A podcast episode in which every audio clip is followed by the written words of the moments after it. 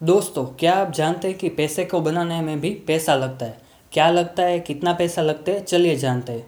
Reserve bank of India जो भी coins बनाती है, उसकी बात करें तो वो मेटल के बने होते हैं कॉइन्स तो उसमें एक रुपये का सिक्का बनाने में एक पॉइंट ग्यारह रुपीज़ खर्च होता है, यानी कि उसी वैल्यू से ज़्यादा खर्च। तो ये तो नुकसान हुआ, लेकिन दो रुपये का सिक्का बनाने में, एक पॉइंट अट्ठाईस रुपीज़ पाँच रुपये के सिक्के को बनाने में three point sixty nine rupees और दस रुपये के सिक्के को बनाने में five point fifty four rupees लगते हैं और सबसे ज़्यादा कॉइन्स दो हज़ार सोलह सत्रह में बने थे।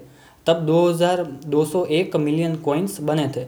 यानी कि पिछले पाँच साल के सबसे ज़्यादा कॉइन्स हाईएस्ट कॉइन तब बने थे।